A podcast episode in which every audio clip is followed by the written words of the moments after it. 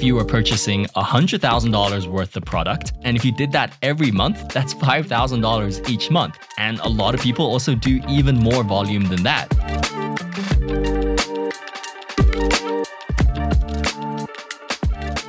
Hey everyone, welcome to episode 51 of the Daily Churn. Today's episode is going to be all about buying groups. It's uh, an episode I've been meaning to do for a while now, pretty much ever since I discovered a couple address formatting hacks back in episode, I think 17, about churning iPhones. And more recently, I've sent out a couple deal alerts about how to generate some easy credit card spend using buying groups. So it's something that's been on my mind, and it's particularly relevant now that we're approaching the holidays. Because holidays usually are times when retailers will discount a variety of items. And so activity at buying groups usually spikes in the holidays, as well as, of course, during the various prime days that Amazon now runs, I think, pretty much every quarter. So today we'll start with some of the basics first, just the full process from start to finish of placing an order, shipping it, receiving payment, and addressing some of the common questions that I get, including from my friends of like, is this whole buying group thing legit? Is it safe? Are there taxes I need to worry about? Where do all these iPads and laptops and stuff, where do they even go when I ship them to a buying group? And then we'll dive deeper into one of the buying groups that I use the most because it's both easy for beginners as well as very reliable for folks that are scaling up their spend. And finally, we'll cover some of the things to be aware of when it comes to using buying groups, because while this is a pretty low risk method, there are some pretty common issues and problems that come up, particularly when it comes to various retailers that you use. And so things like orders getting canceled, accounts getting blocked or banned. We'll go into some useful workarounds that you can employ to try and avoid some of these problems. So, hopefully, by the end of this episode, you'll feel a lot more comfortable with trying out your first buying group. If you haven't already, or if you already are using buying groups, potentially scaling up your spend the next time one of these deal alerts comes around. And if you're not familiar with deal alerts, these are just notifications that I send out when I run across a deal that probably wouldn't survive being shared publicly, and sometimes deals that are time sensitive, like the recent buying group deals that were related to Prime Day, because with the Prime Day deal alerts, they were only valid for a couple of days days while Amazon had discounted a lot of their items. So, if you'd like to get notified the next time one of these deal alerts gets sent out, or if you just want to catch up on some of the previous deal alerts, you can head over to thedailychurnpodcast.com slash deals to sign up.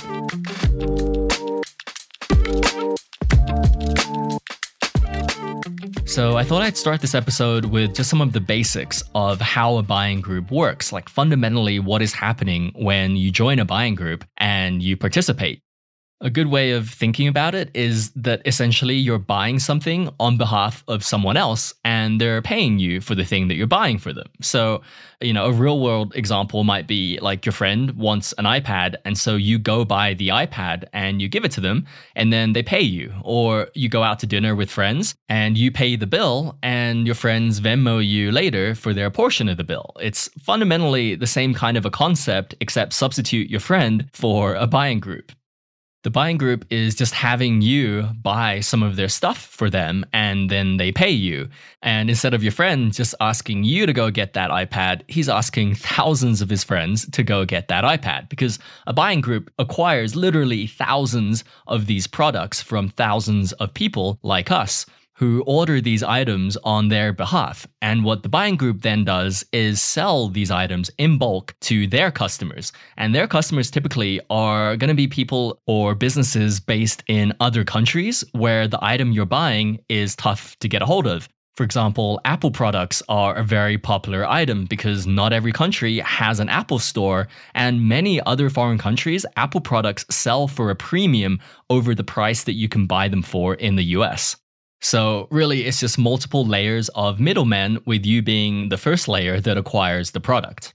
And the main benefit of using a buying group for someone in that first layer, someone who's buying these products, is that it helps you earn points and miles and cash back on your credit card. So it essentially becomes a really great way of generating credit card spend, which comes in particularly handy if you have a minimum spend that you're trying to meet in order to get a new sign up bonus.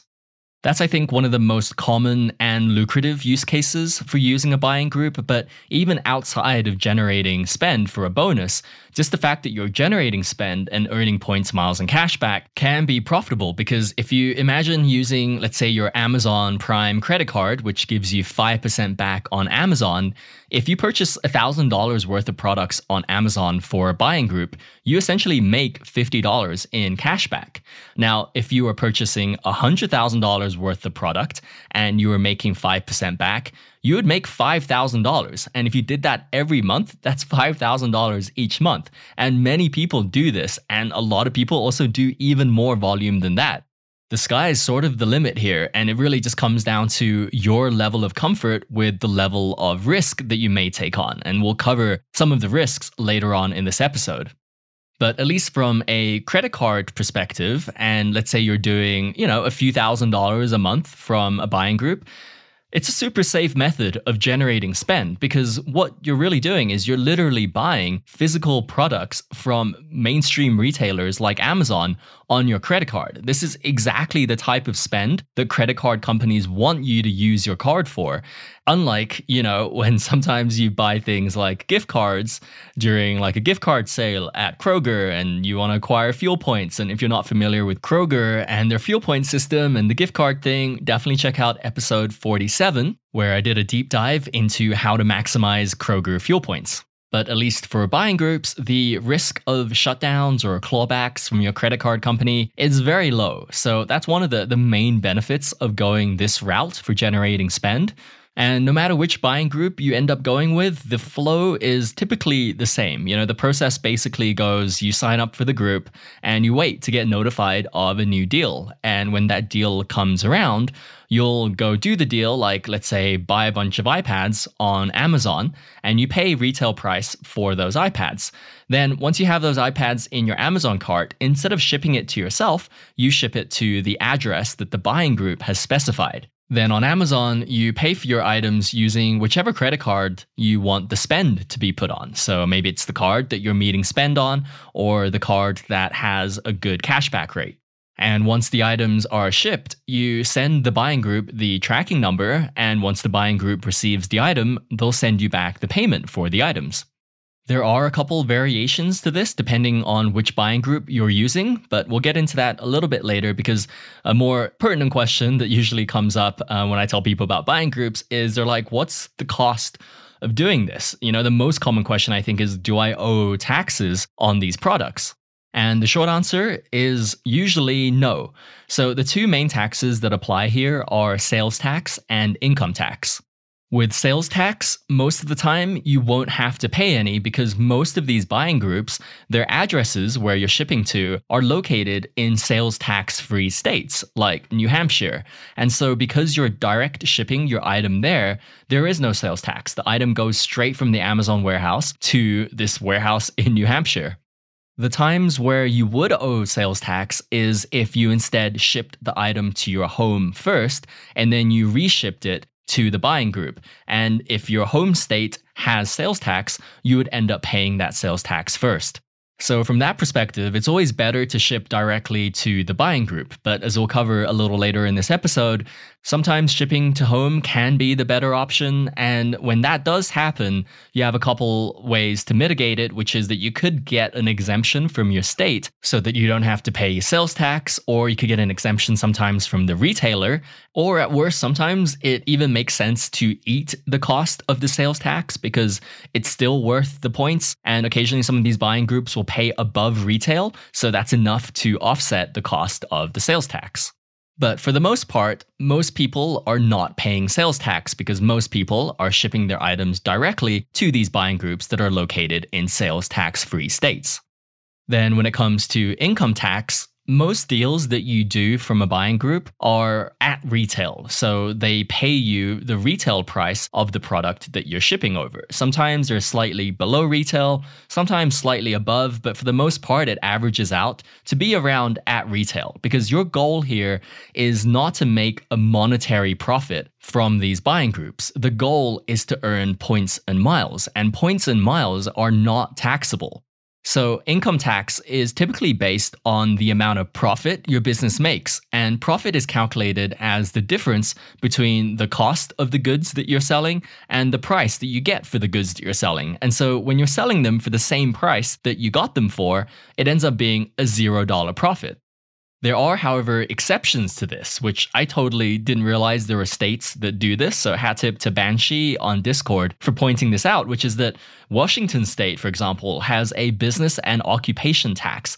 And that tax is leveraged on the full revenue amount of your business, not just the profit. So if you bought $100,000 worth of stuff and sold it for $100,000 worth of stuff, in most of the US, that is not taxable. But in Washington, they do tax that revenue at $100,000, and the amount they charge on that is a 0.471% tax rate. So it's not a huge tax rate. I mean, for every $1,000, you basically in Washington have to pay $4.70. So not a huge deal, but still kind of annoying. I actually got super curious about it and ended up going down like a, a, Reddit rabbit hole researching this. And I guess if you sell less than like $44,000 worth of stuff per year, you can actually get that 0.47% back as a tax credit. So it's not actually that bad because $44,000 worth of stuff, that means you're shipping like $3,000, $4,000 a month to a buying group. And I think most of us are either below or around that kind of a volume. So I'll link to that thread, the Reddit thread, in case you do live in Washington. But for the most part, most of us are not impacted by income tax because our states do not charge income tax on revenue, they charge it on profit. So, provided you're not making a ton of cash profit directly from your reselling to a buying group, for the most part, you're not going to owe any or at least owe very little income tax. And the other thing with buying groups is that they don't send out 1099s. So, it is up to you to report any of that potential cash profit.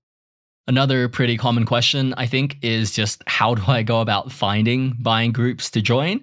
And then which buying group specifically should I join? Because there are a lot of buying groups out there, and a lot of them are smaller, and some of them are private, like they're invite only, or you need a referral from someone in the group. But there's also quite a few public ones, and some of them are truly massive.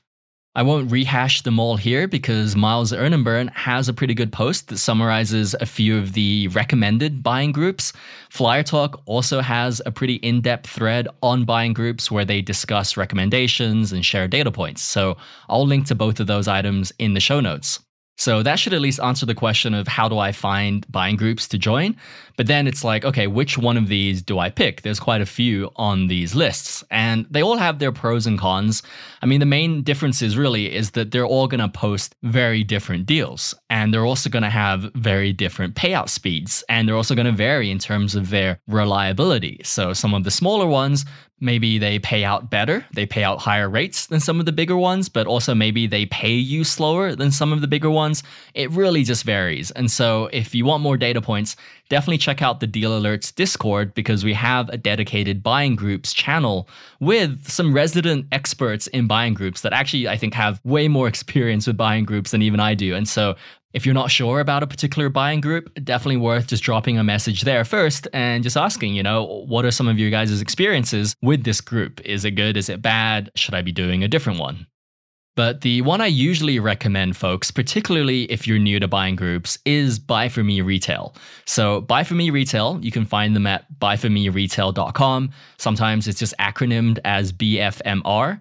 They're, I think, the biggest buying group. They advertise pretty heavily that they've paid out over $1 billion to people in their buying group. I mean, just think about that for a second. $1 billion has been paid to people like you and me for buying products on their behalf that they then ship out to other countries pretty crazy. And I don't think they're making this number up. I do think that this genuinely is how much volume has been pushed through BFMR because it really shows in their whole operation as well as their website. So, right off the bat, they have a really nice website with a really slick dashboard once you sign up. I mean, the UI itself is probably better than like Swagbucks and honestly, most like credit union bank interfaces. It's like actually a joy to use, and everything is easy to find and it's all handled online. You find the deals online on their dashboard. You can favorite deals, you can add your tracking number so they know which shipments are going there and you can track your payments.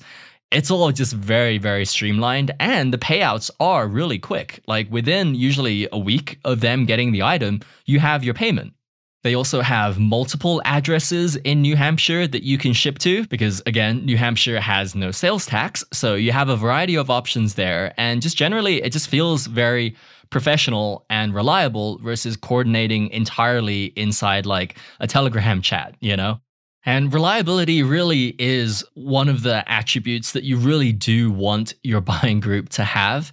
Because I think the biggest risk with buying groups is the potential for a buying group to go under. Because with some of these smaller buying groups, you'll find that they often pay better than BFMR. However, because they are smaller, they're more prone to potentially imploding. And sadly, this happened like very recently in the last like few weeks. Is that one of the buying groups that has been recommended by a lot of people, including on I think that MEAB article as well as the Flyer Talk thread, is PFS Buyer Club. I'll link to the article because I, I won't go into too much detail about it here, but basically, they sent out a deal where they were going to buy Travis Scott tickets, and everyone bought a ton of Travis Scott tickets. And it turns out that Travis Scott tickets did not in fact increase in volume. It didn't go full Taylor Swift Eras Tour style and, you know, a $50 ticket became like a $500 ticket. In fact, it went the opposite direction and $50 tickets were selling for like $15. And this buying group had promised to pay everyone at least retail for their tickets. And now they don't literally don't have the funds to pay out everyone because they're sitting on thousands, I'm assuming, of these tickets that they can't even sell now for face value. They're selling for a significant loss. So, yeah, it's getting real crazy at PFS because like checks are bouncing. The club is saying that they can't pay out everyone. Like, no one really knows what's going to happen with these because some people bought thousands. I think one person bought like $14,000 worth of Travis Scott tickets and they haven't sold and they haven't been reimbursed. So that's sort of the kind of thing that can happen. One of the big risks is if your buying group implodes and you don't end up getting reimbursed your money. And so luckily with BFMR, they are so big. I mean, the fact that they've paid out a billion dollars leads me to believe that they have a lot of money in the bank. And generally, they try to avoid these kind of situations because they're not dealing in things like concert tickets, which are very variable in pricing. If you've ever done any kind of reselling, you know that it's like sometimes you win greatly, and sometimes it's just like, I need to offload these tickets for $10 because the show is in two hours. So reselling is a very temperamental kind of a business. And I'm really surprised that they decided to do a deal like this. I mean, I'm sure they're kicking themselves as well, but with BFMR, they pretty much only deal in electronics with a heavy focus on like Apple products. And, you know, if you know anything about Apple products is they're very very stable in value. Like that iPad is not dropping to $15 anytime soon. So picking the biggest buying group can often be the best way to hedge against this like reliability thing, but there are other risks that are sort of inherent with any buying group, which is that when you ship things, things often can get damaged or lost in transit.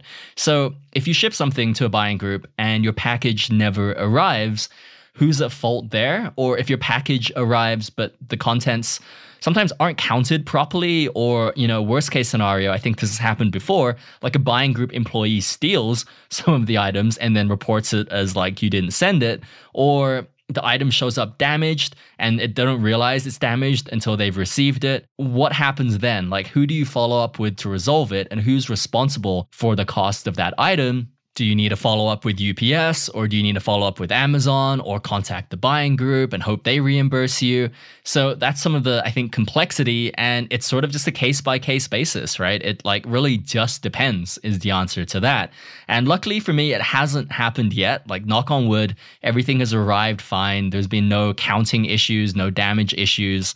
And generally, my kind of impression on these kinds of issues is that they are pretty rare, but they can and they do happen. Like, even in our buying group Discord, there's been data points from folks where, like, something has showed up damaged or something has showed up missing or not arrived, and then they had to follow up. And the experience can sort of vary depending on which group it is and how their customer service is feeling that day.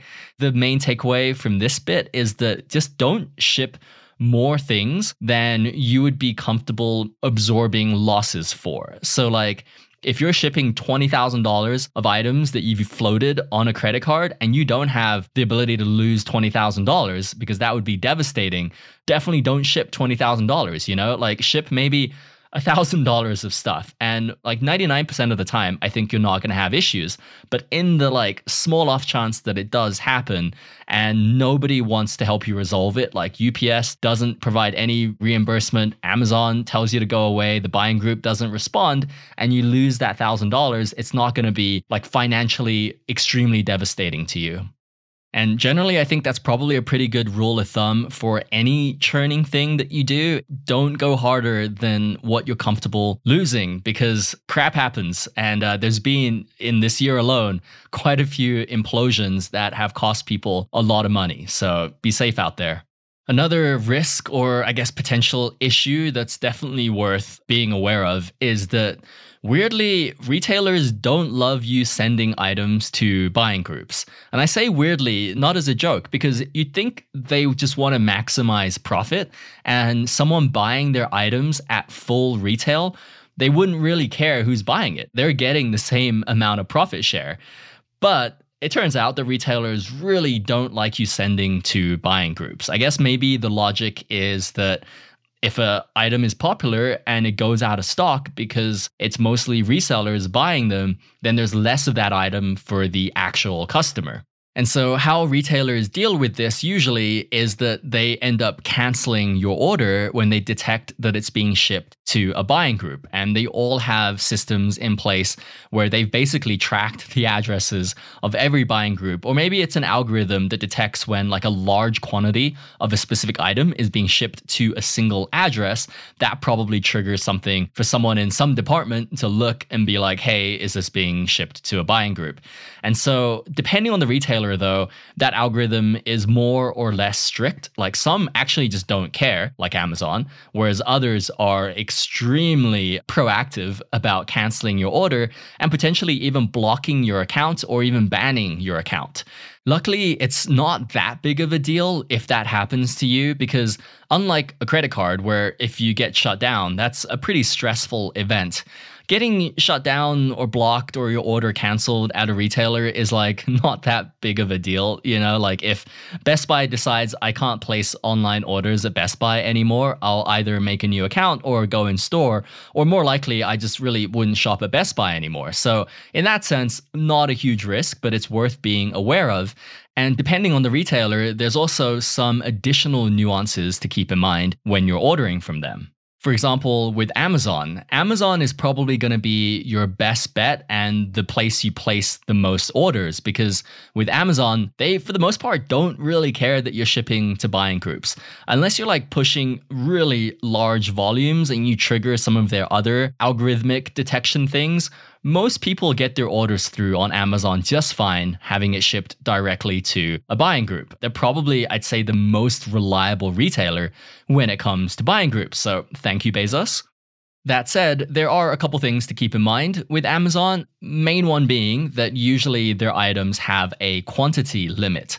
So if you get a deal alert from a buying group being like, hey, we're going to purchase these iPads, usually they'll limit you to like three or four iPads. So Amazon won't let you add more than that amount into your cart, and it's based on your account. So you can't just place multiple orders of three iPads. However, usually that quantity limit only applies to a specific type of the product. And what I mean by that is like the color or the style. So let's say the iPad scenario, you could order three of the silver iPads and three of the gray iPads. So you can only order three of each type. And that's great because then essentially means you can order six iPads, not just three iPads. And that's a pretty common treatment on Amazon where it's like the lightning cable AirPods Pro, you can do three of those, plus three of the USB C lightning cables. So by the time you combine all of these variations, it adds up quickly, you know, and that's how that last deal alert was an easy $3,000 worth of spend just from Apple products. And the nice thing too with these quantity limits is they usually reset. So it's not like a lifetime 3x iPad limit. It usually resets, I think somewhere around a week was what I remember reading in the Discord. So after a week, you can do another three iPads if the buying group is still paying out the price that you want for that deal. Another thing to definitely be aware of with Amazon is that you should never use your gift card balance in Amazon to buy items that are being shipped to a buying group. I'm not sure why, but they really don't like it. So if you have a balance of gift cards in your Amazon account, make sure you don't pay using that. Instead, add the credit card that you're trying to work on spend for instead because there have been reports of Amazon accounts being shut down. And when Amazon shuts down your account, you forfeit your gift card balance. So definitely bad if you had like, you know, a few thousand dollars loaded up in that gift card balance.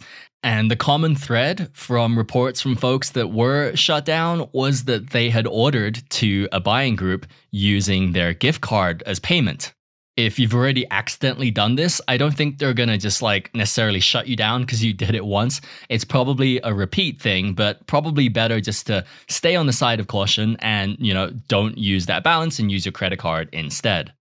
Finally, with Amazon, when it comes to scaling, it does help to have a more seasoned Amazon account if you wanted to tackle more of these purchases. You know, seasoned meaning that it's an account that you've used for just regular purchases outside of a buying group. Because again, these quantity limits are per account, but if you have multiple household accounts, then you'd be able to do the same order on each of those household accounts. And, you know, that's sort of a way to scale it. On our end, we tend to just take it pretty chill, where when a decent deal comes around, I'll just purchase it on Amazon for myself and my P2. And we usually wait for like the good deals to come around, which happens around the holidays and every Prime Day. And so doing that kind of a velocity and volume is generally considered to be pretty safe. It's more when you start being like, hey, I'm going to try and push $100,000 through each month that you have to be a little more cautious and start employing some of the workarounds and stuff that we'll discuss in a little bit. Outside of Amazon, though, things do get a lot more difficult because Amazon is pretty laissez faire with how, you know, how many people are shipping how many items to different buying groups. But other retailers definitely crack down on it a lot harder. So your Best Buys, your Targets, your Costco's, your Walmarts, they, for the most part, will just auto cancel your order after you place it when their algorithm detects that you're shipping to a buying group of all the retailers, the one that's, I think, the worst, or I guess, depending on how you look at it, the best at canceling orders is Dell. So, for the most part, I don't think anyone is able to successfully get their Dell orders shipped directly to buying groups because those addresses are all flagged without doing some manipulations. The thing with Dell too is that once they detect you shipping a few times to the buying groups, not only do they cancel your order, they also sometimes flag your account as a reseller, which then causes problems later, even just for you trying to ship items to yourself. And it's a whole process to call into Dell to be unflagged as a reseller. So TLDR with Dell is just like, don't even bother really with Dell shipping to buying groups directly. Use one of the workarounds that we'll discuss next. So, what are these workarounds? Like, how do you go about buying from some of these retailers that are hell bent on canceling your orders? So, there's a couple of them. The more obvious one, I think, is just that, well, ship it to your home first. Because if you ship it to your home, that's not an issue. It just is you ordering items to your home and then you ship it to the buying group. But this is really only viable if you live in like a no sales tax state. If you don't, then you're sort of just eating the sales tax. Or if you have a business, you can kind of go through that process of contacting your state to get a tax exempt certification for your business because you're like, I'm a reseller that only operates and sells outside of the state, blah, blah, blah. Or some retailers, like even Dell, you can apply for a tax exemption as a business. And that can be worth the effort if you are doing a lot of volume through these buying groups, because that can be one of the easiest ways to scale up your buying group activity is to ship it to your home first and avoid the whole mess of like orders getting canceled and accounts getting blocked.